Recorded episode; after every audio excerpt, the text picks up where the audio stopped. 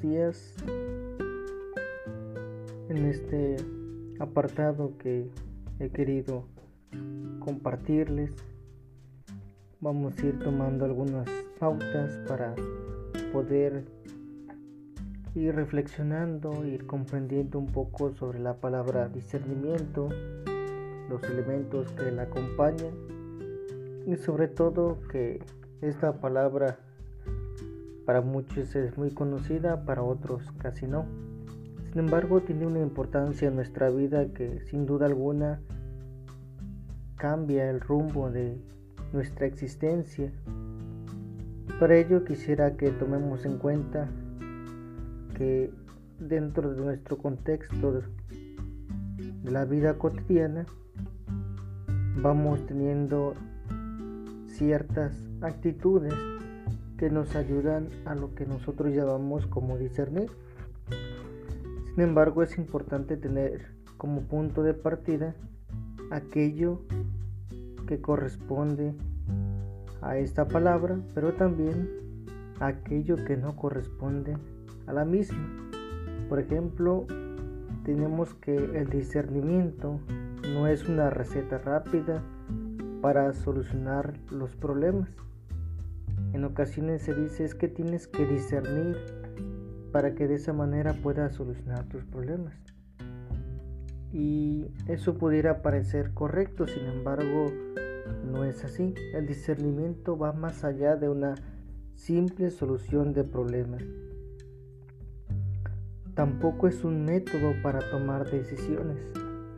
¿Qué quiere decir? Que como en las recetas dicen, paso 1, haz.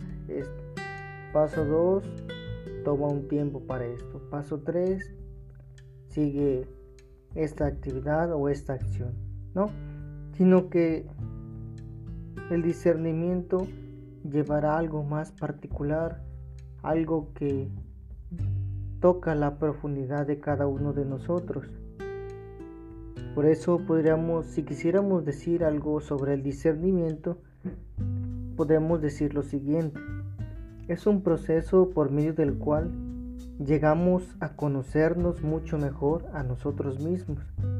Además, a través del discernimiento aprenderemos a identificar de dónde proceden y a qué motivaciones obedecen ciertas apetencias, inclinaciones, predisposiciones, deseos, antojos, emociones, actitudes, hábitos y conductas que podemos descubrir en cada uno de nosotros. Es por ello que esto que de algún modo se le llama discernimiento, esta palabra, no es algo que se reduce a algo específico, sino que tiene muchas implicaciones dentro de nuestra vida.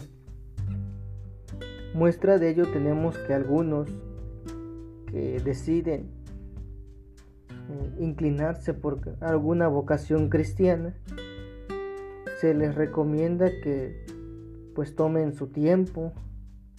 ¿Para qué? Para que puedan realizar un discernimiento y de esta manera pues la persona pueda aceptar aquello que Dios le propone. Sin duda alguna que esto del discernimiento es algo profundo, es algo que trasciende nuestra vida. Sin embargo, tenemos también en cuenta que San Ignacio, a esto que nosotros le llamamos el discernimiento, él lo va a profundizar de una manera interesante y lo va a llamar de la siguiente manera discernimiento de espíritu, no únicamente discernimiento, sino discernimiento de espíritus. ¿Por qué? Porque este discernimiento tiene que ver y está relacionado completamente con lo que nosotros llamamos la espiritualidad de cada uno de nosotros. Por eso dentro de sus ejercicios él va a expresar algunas características interesantes. Por ejemplo, este deseo intenso de poder cumplir la mayor gloria de Dios. Y este deseo lo vamos a ir cumpliendo a través de un buen discernimiento. Decían algunas frases algunos que todo sea para mayor gloria de Dios.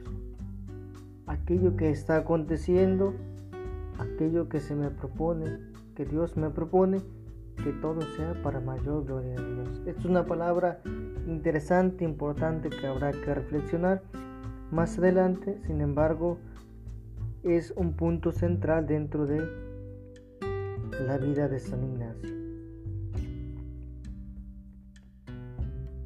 Además,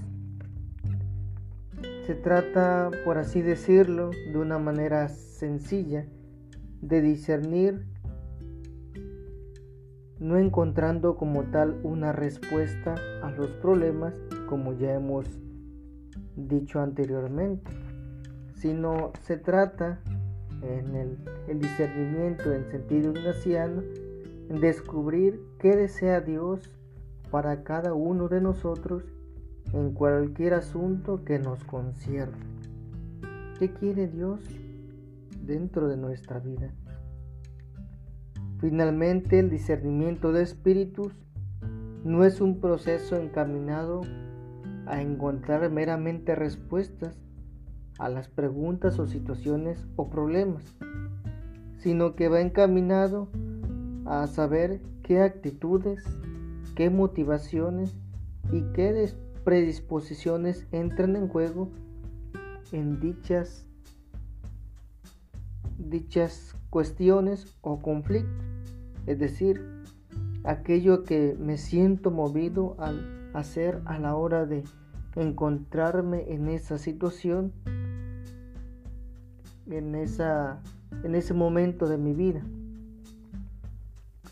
Por tanto, para esto tendremos que tener en consideración que no es una decisión meramente racional ni tampoco emocional, sino que tiene que ver esta concordancia de pensar a partir de una decisión, pero también es poner nuestros sentimientos en la mirada de Jesús, que es aquel que nos llama.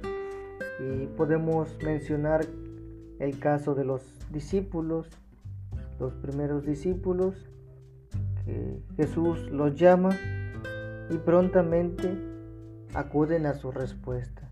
Esta respuesta no solamente es algo sentimental de llevarse por el mero deseo, sino que también es una respuesta a aquello que ellos han visto, aquello que Jesús les ha mostrado, aquello que Jesús les ha evidenciado.